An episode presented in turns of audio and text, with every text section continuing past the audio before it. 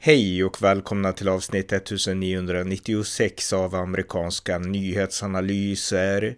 En konservativ podcast med mig, Ronny Berggren, som kan stödjas på swishnummer 070-30 28 95 0. Här följer en uppdatering om Republikanernas primärvalsrace inför 2024. Finns det en möjlighet för Nikki Haley att faktiskt kunna utmana Donald Trump på allvar? Det är frågan. Varmt välkomna! Ja, dags för en ny uppdatering om situationen i det republikanska primärvalsracet. Ett race som i mångt och mycket blir slentrianmässigt att prata om, därför att det här är ett väldigt tråkigt primärvalsrace. Jag har följt de republikanska primärvalsracen sedan år 2000 och även om det alltid har funnits favoriter så har det ändå varit alltså en fight om olika delstater och det har varit debatterna har varit viktiga och sådär. Men det här racet är ju ett race som egentligen inte handlar om vem som ska bli kandidat, därför att Donald Trump leder så ett otroligt stort på alla nivåer och eh, han är inte ens med i debatterna. Så att debatterna och allt annat i racet handlar i mångt och mycket om vem som ska bli tvåa, vem som ska vara bäst positionerad, att kanske bli Donald Trumps running mate eller kanske bli vald till en viktig ministerpost eller någonting annat. Men racet handlar inte så mycket om vem som ska bli kandidaten, därför att det är nästan för givet att det kommer att bli Donald Trump.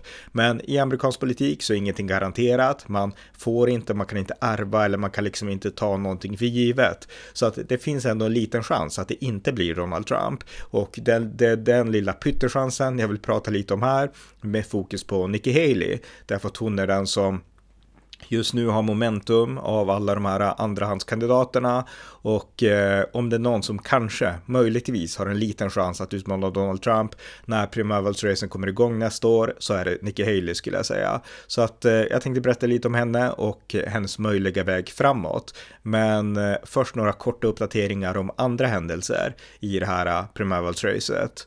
Som ni vet så har Mike Pence hoppat av, den tidigare vicepresidenten, men det senaste det är att även Tim Scott, eh, senatorn från South Carolina, har hoppat av racet. Och han gjorde ju en halvdan, för att inte säga dålig debattinsats senast, och eh, han har nu lämnat. Och eh, det beror dels på att det gick dåligt med fundraising, han gjorde ett dåligt framträdande i debatten, och det har varit diskussioner om vem hans hemliga flickvän är. Och eh, ingenting har egentligen gått bra för Tim Scott, så att han har nu eh, droppat ut ur racet och eh, ja, han har inte endorsat någon, vi får se om han gör det, men han är i alla fall ute, så en spelare mindre. Men det har också kommit in nya kandidater och då inte i Republikanernas primärvalsrace utan mer i allmänhet. Dels har Jill Stein, känd från partiet Det gröna, The Green Party, Miljöpartiet i USA. Hon har pålyst att hon kandiderar igen till partiledare och till presidentkandidat. Och eh, Green Party och Jill Stein i synnerhet, hon anklagades ju för att ha spoilat racet för Hillary Clinton när när Hillary Clinton förlorade mot Donald Trump 2016. Därför att Jill Stein och de gröna drog röster och eh, ja, som Hillary Clinton hade kunnat fått och eh, istället för Donald Trump. Och eh, en annan sak som är intressant med Jill Stein, det är att hon, när man pratar om valfusk och anklagelser om att någon riggade valet, så pratar man ju nu väldigt mycket om Trump och hans anklagelser eh, om att Demokraterna riggade valet till förmån för Joe Biden.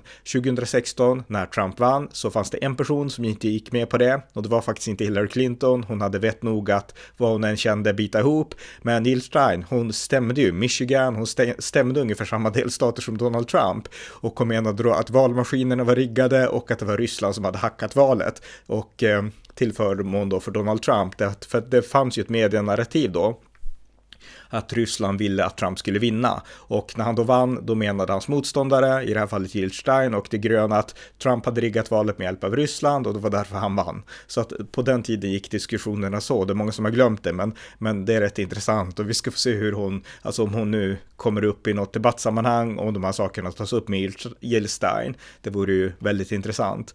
Men hon är en av de nya kandidaterna. Eh, en annan person, det är West Virginias demokratiska senator Hugh Manchin som har, han kandiderar inte igen till senaten, många bedömer att han inte skulle vinna, men däremot så har han öppnat upp för att kandidera till president. Och eh, han har gjort några intervjuer, ganska långa intervjuer med en del kända mediebolag. Och eh, sagt att eh, kalla nationen, då måste man våga och liksom ställa sig längst fram och det behövs en centrist och sådana saker. Så att mycket tyder på att Joe Manchin verkligen kommer att ge sig in i leken. Han har inte gett något formellt liksom så här, här är jag som kandidat, men mycket, mycket tyder på det. Och det ska bli otroligt intressant att se vad det innebär. Eh, somliga menar att han kommer ju dra väljare både från Biden och från Donald Trump, men jag skulle säga att han ett större hot mot, eh, mot Biden än, eh, än Donald Trump, Joe Manchin. Eh, sen har vi då den starkaste kandidaten som redan är inne i leken, Robert F Kennedy Jr. Och han kandiderar också som tredjepartskandidat, för det är det som Joe Manchin också leker med tanken på att göra, alltså inte kandidera som demokrat mot Biden i primärval, utan kandidera i allmänna valet som tredje kandidat. Och eh, Robert F Kennedy Jr. Han är en person som också drar alltså väljare från båda läger både från Trump och från Biden. Och i Robert Kennedy Juniors fall så är kanske sannolikheten lite större att han kanske, åtminstone kanske, drar fler väljare från den republikanska Trump-kanten. Eh, inte så många för de är så lojala mot Donald Trump, men hans frågor är ju inte alls i linje med Demokraternas, Robert F Kennedy Jr. Medan jag tror att Joe Manchin är mycket mer arbetardemokrat, så han kan säkert behålla många demokratiska väljare på ett annat sätt. Men det är i alla fall eh, de nya kandidaterna och eh, som en kul grej kan också nämnas att ni minns eh, Qanon-shamanen från stormningen av Kapitolium den 6 januari 2021. Han heter ju Jacob Angeli Chensley och eh, han var ju med i en podcast för en tid sedan när han nämnde att det finns neutrala länder som, som till exempel Schweiz sa han, fast han menade Sverige för han pratade om telebolaget Ericsson. Det var rätt kul att han blandade ihop det. Men han, han i alla fall, Qanon-shamanen Jacob Angeli Chensley, han eh, kandiderar eh, till kongressen från Virginia, eller från, förlåt, från Arizona där han bor. Och han kandiderar då för Arizonas åttonde kongressdistrikt. Han har skickat in papper pappren och eh, han vill då kandidera till kongressen för libertarianerna. Så att eh, ja, det ska bli kul att följa honom i, i framåt också. Och jag tillhör ju de här som är en skarp kritiker av honom, hur han betedde sig och vad som hände. Och jag köper inte liksom Tucker Carlsons narrativ att han bara var fredlig och snäll och så. Men samtidigt är det så också att han blev utsatt för väldigt mycket, alltså i, när han satt i häktet och sådana saker. Alltså straffet var ju oproportionerligt. Och det här är någonting som jag har hållit med alla som har kritiserat att de här som blev straffade för inblandningen i Kapitolium, vissa fick sitta i liksom isoleringsceller, alltså det var Alltså på grund av hypen, på grund av mediehypen där man nästan jämförde det som hände med någon slags eh, al-Qaida-terrorism ungefär, eh, när man diskuterade det hela. Och eh, de här människorna som var inblandade, även om vissa var mer eller mindre oskyldiga och vissa var bara rent dumdristiga och inget annat, de fick ändå väldigt hårda straff. Så att det blir en sak som, där stöder jag liksom Jacob Känslig och många andra som blev inlåsta, och arresterad för inblandning, att de blev behandlade för hårt av politiska skäl. Sen gjorde de absolut inte rätt, men, men liksom det är två skilda saker. Men det ska bli intressant att följa honom. Eh, Jacob Chansley, Qanon-shamanen, han kandiderar alltså till kongressen från Arizonas åttonde kongressdistrikt som libertarian. Så det var lite om de nyheterna. När det gäller då det republikanska primärvalsracet, som sagt, Tim Scott har hoppat av och eh, nu är det ju kvar många färre. Eh, och eh, där så var ju Ron DeSantis, Floridas guvernör, länge den stora favoriten, men nu har han glidit ner och ligger bakom såväl Nikki Haley som Chris Christie. Eh, att Nikki Haley gått upp, att hon har momentum, det vet de flesta redan och att han har halkat ner Ron DeSantis då under henne. Men faktum är att han har också hamnat under Chris Christie och det är verkligen inget bra betyg. Chris Christie är ju en ganska, alltså han kan vara tuff och han, liksom inget fel på honom egentligen, utan jag gillar Chris Christie. Men han har alltid legat i botten och om man hamnar under Chris Christie då är man verkligen inte den stjärna som man hypades vara, vilket var fallet med Ron DeSantis bara för några månader sedan. Så att han ligger under Chris Christie. Och eh, Chris Christie, vad är det som har gjort att han har fått ett visst uppsving? Det ska inte överdrivas, men ett visst uppsving. Jo, det är såklart utrikespolitiken. För i det här primärvalsracet så är det nu två personer som har tydliga, eh, som är tydliga röster när det kommer till utrikespolitiken. Det är Nikki Haley och det är Chris Christie. Och Chris Christie, han har nyss besökt Israel. Han åkte dit då för att, eh, ja såklart visa upp sig och visa att han är en vän till Israel. Han har ju varit i Ukraina också och han vill visa att han är den som har koll på utrikespolitik och den som förvaltar arvet efter Ronald Reagan på det bästa sättet. Så att han besökte Israel, träffade Benjamin Netanyahu som alla politiker gör när de besöker Israel och eh, han drog slutsatsen att eh, ingen vapenvila med Hamas, Israel måste få avsluta jobbet och eh, han konstaterade också att eh, Biden faktiskt eh, sedan den 7 oktober har varit rätt bra i förhållande till Israel. Det tillstod ändå Chris Christie när han blev intervjuad av en journalist i Israel. Så att eh, det tyckte jag var, ja, det, det var väl avvägt sagt tycker jag av honom. Och eh, Chris Christie är bra på utrikespolitik. Men eh, likväl alltså, eh, man ska inte hamna under Chris Christie om man på något sätt vill, vill bli framstå som en seriös kandidat och Ron DeSantis har glidit under honom. Eh, Nikki Haley då, eh, det är ju henne jag tänkte prata mest om här egentligen. Alltså hon har gått från att ligga ganska långt ner till att nu verkligen vara den tydliga eller åtminstone den starkaste av utmanarna till Donald Trump. Hon, har, eh, hon, hon är god tvåa i de flesta delstater, dock långt under Donald Trump. Och det gör att när man diskuterar Finns det någon annan kandidat som kan på något sätt ha någon minsta chans att peta undan Donald Trump, då fokuserar man på henne. Och det har de senaste dagarna skrivits olika artiklar om henne och eh, hur hon skulle kunna göra för att ta sig framåt och jag ska gå igenom några av de scenarierna. Men eh, grunden i Nikki Haleys styrka, det är såklart utrikespolitiken. Hon var FN-ambassadör under Donald Trump, hon var också guvernör i South Carolina och eh, hon är det tunga kortet i utrikespolitik, bättre än Chris Christie. Han är också bra, men hon har erfarenheterna på ett annat sätt som han inte har och hon har helt rätt i sin syn på Ukraina. Eh, att USA måste fortsätta stödja Ukraina och eh, skicka en tydlig signal både till Ryssland och Kina att eh, vi kommer att stå upp för den amerikanska världsordningen genom att se till att Ukraina vinner. Hon har helt rätt syn på på Israel och Hamas där hon menar att Israel ska finish dem i förhållande till Hamas. Hon har helt rätt syn på Taiwan som hon vill att USA ska stå upp för och eh, hon vill stå upp för en klassisk syn på amerikansk världsordning som republikanerna alltid haft sedan Ronald Reagan. Och eh, det tycker jag är, alltså det är det som har gjort henne stark. Därför att det här, det började ju hela det här året egentligen med wokfrågor och eh, att politiken i USA skulle handla om sånt och inte så mycket om omvärlden. Det kom in Ryssland lite grann förra året, men Republikanerna har ju mångt och mycket Alltså, nu struntar de i Ukraina och det här i, i det republikanska partiet. Så att det har blivit en icke-fråga nästan. Och eh, snarare i den mån det är en fråga att man ska liksom sluta bry sig om Ukraina.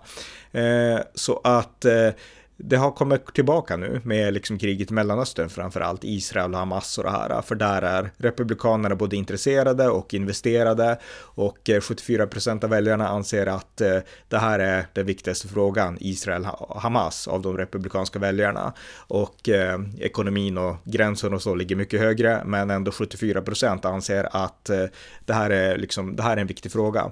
Eh, så att det här har gjort att Nikki Haley har fått ett lyft bland de republikanska primärvalsväljarna väljarna och en möjlighet att hamra in en väg som på något sätt kan kanske snirkla förbi Donald Trump. Hur ska det då rent praktiskt gå till?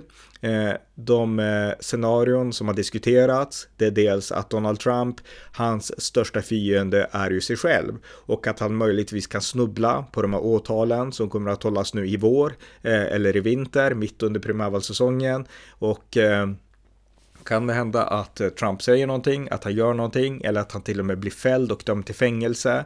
Eh, alltså i praktiken så kan ju Trump, eh, han kan fortsätta kandidera även om han döms till fängelse. Han kanske inte kan vara ute och kampanja, men han kan fortsätta eh, göra som Joe Biden, vara någon helt annanstans och kandidera i alla fall. Och eh, han kan också, ja, rent teoretiskt skulle han kunna vara president även från ett fängelse. Därför att som sagt, konstitutionen förbjuder inte att man är president bara för att man sitter i fängelse. Eh, sen så tog man kanske inte i akt att väljarna skulle välja en person som sitter i fängelse. Men liksom i teorin så skulle han kunna bli det. Sen har jag svårt att tro att Trump skulle vinna ett allmänt val mot Joe Biden om han hamnade i fängelse liksom under, nu under våren. Men, eh, men teoretiskt så skulle han kunna det. Men det här är ändå ett sätt som gör att Trump riskerar att snubbla på de eh, saker han i mångt och mycket har dragit på sig själv. Alltså det är inget snack om, anser jag, att Demokraterna driver aktivism mot Trump, att de har politiserat rättssystemet systemet och så vidare.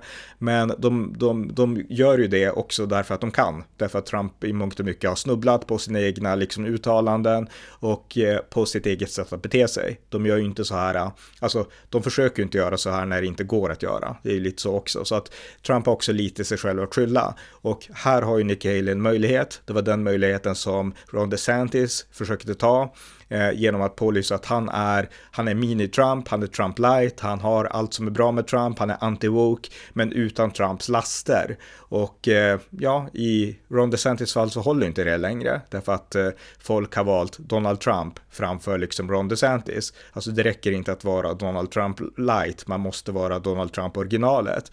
Nikki Haley är ju inte den person som har liksom eh, positionerat sig som att jag är Donald Trump, utan mer tvärtom. Alltså jag är en republikan och Donald Trump är en kandidat, jag är också en kandidat fast jag har klackskor ungefär.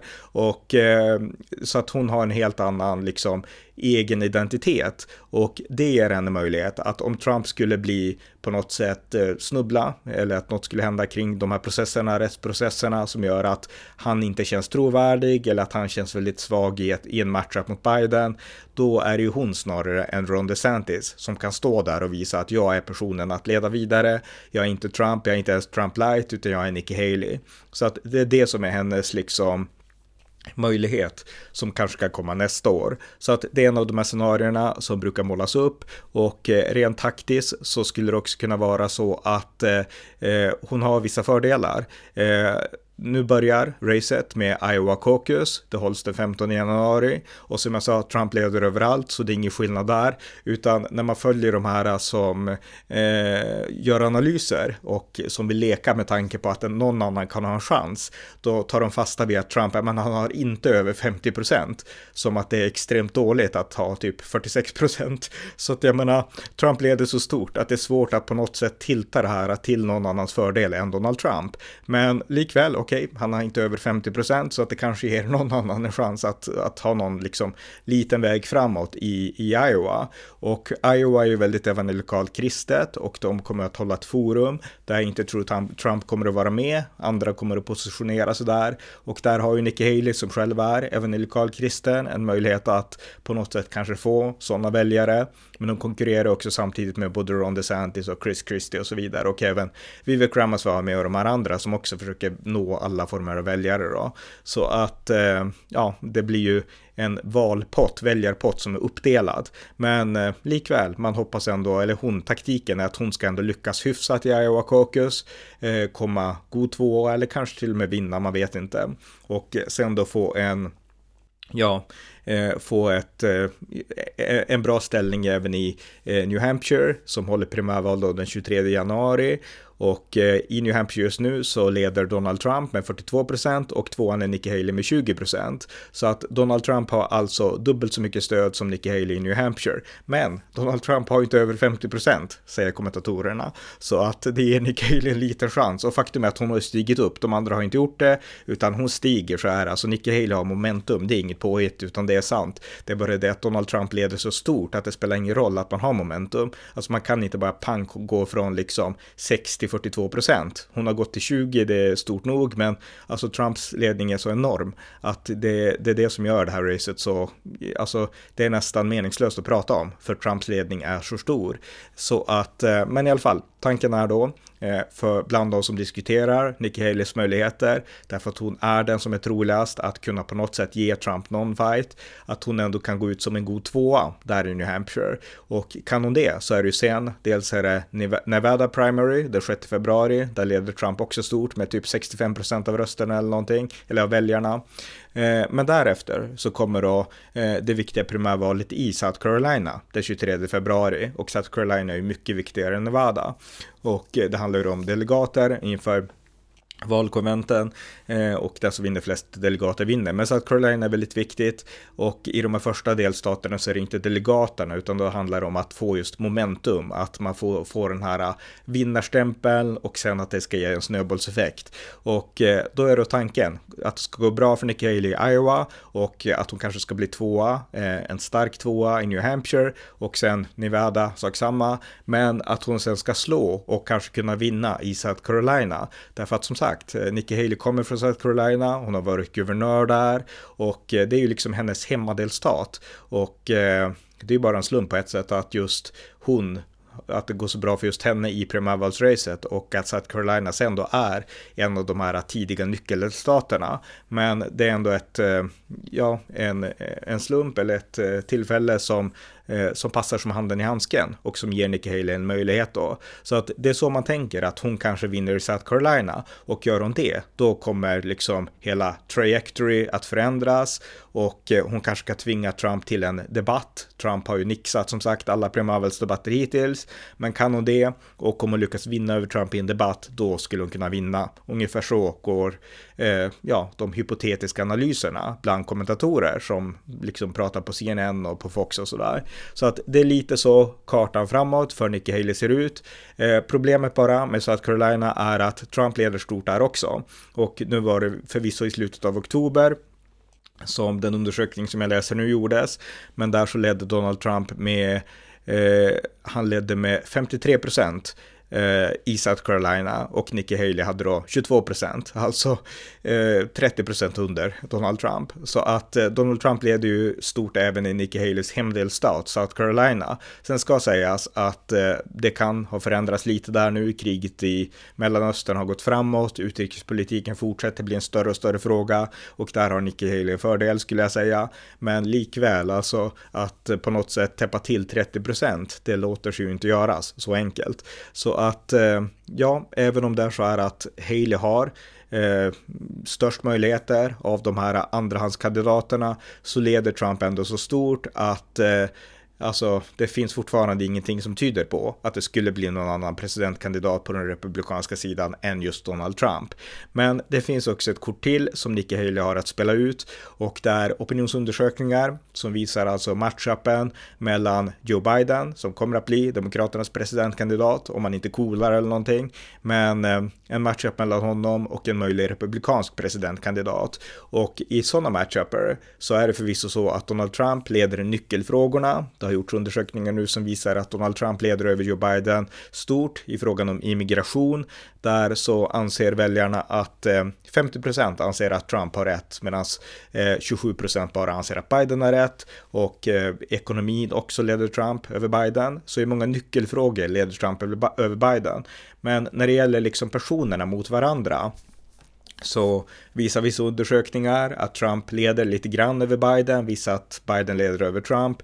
Men av de andra kandidaterna så matchar såväl Ron DeSantis som Chris Christie och Nikki Haley bättre än Donald Trump mot Joe Biden. Så att alla de skulle vara starkare mot Joe Biden än Donald Trump skulle vara om man följer opinionsundersökningarna. Trump är populär, otroligt populär i sitt eget parti, men i den stora breda allmänheten så är han inte lika populär. Och det här är ett faktum som, eh, alltså Trumps rörelse har svårt att ta till sig därför att de dyrkar ju Trump och de har svårt att se att ingen annan gör det liksom. Så att eh, här finns det också en möjlighet och av de här andrahandskandidaterna i matchupen mot Biden så är det Nikki Haley som är starkast. Den breda allmänheten, de skulle föredra Nikki Haley framför Joe Biden och eh, göra det betydligt mer än de skulle föredra Ron DeSantis, Chris Christie och såklart också Donald Trump. Så att Nikki Haley, om hon bara skulle vinna nomineringen, så skulle hon kunna vara det starkaste kortet på den republikanska sidan för att faktiskt besegra Joe Biden.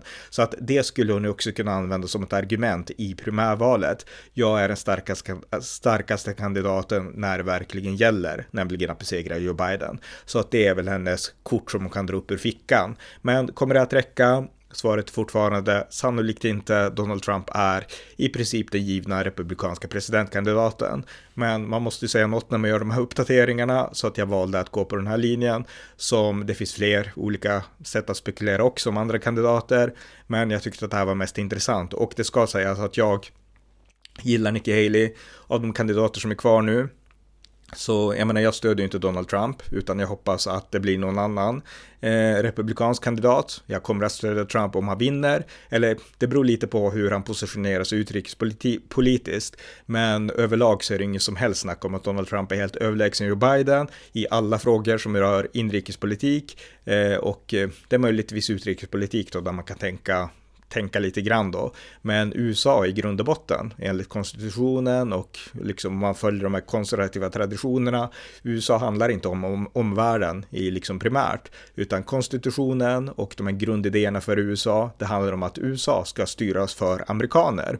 Och det innebär att inrikespolitik är generellt viktigare än utrikespolitik, även om utrikespolitiken påverkar liksom till exempel oss här i Sverige mer än den amerikanska inrikespolitiken gör, så är ändå USA ett land som handlar om deras interna förhållanden. Konstitutionen är byggd på det sättet. Det var så författningsfäderna resonerade, att Europas angelägenheter är inte våra. Så att eh, det viktigaste när man väljer en president i USA, det är egentligen det som händer inom landet. Och där är inget snack om att Donald Trump är bättre än Joe Biden. Så att eh, jag kommer med all sannolikhet att stödja Trump före Biden, om eller kanske när Trump blir kandidat.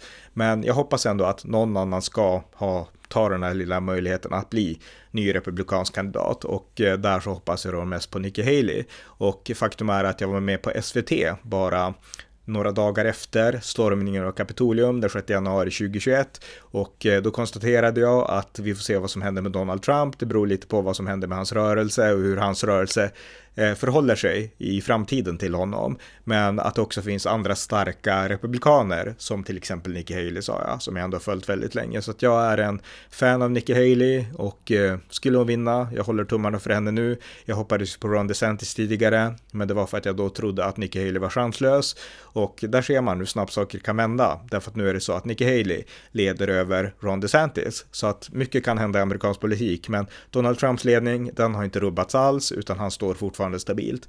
Men eh, om jag hoppas på någon annan så är det på Nikki Haley. Eh, gällande Donald Trump då, för att säga några ord om honom också, så har han blivit endorsad nu av sin tidigare pressekreterare Sarah Huckabee Sanders, som är guvernör i Arkansas. Hon eh, gav sitt stöd till Donald Trump och sa att eh, han är den ledare som kan visa styrka där andra visar svaghet och det är typ det som behövs i världen, en stark amerikansk president. Och han är såklart tacksam för det och hon kommer med stor sannolikhet att få en position om han skulle bli president igen.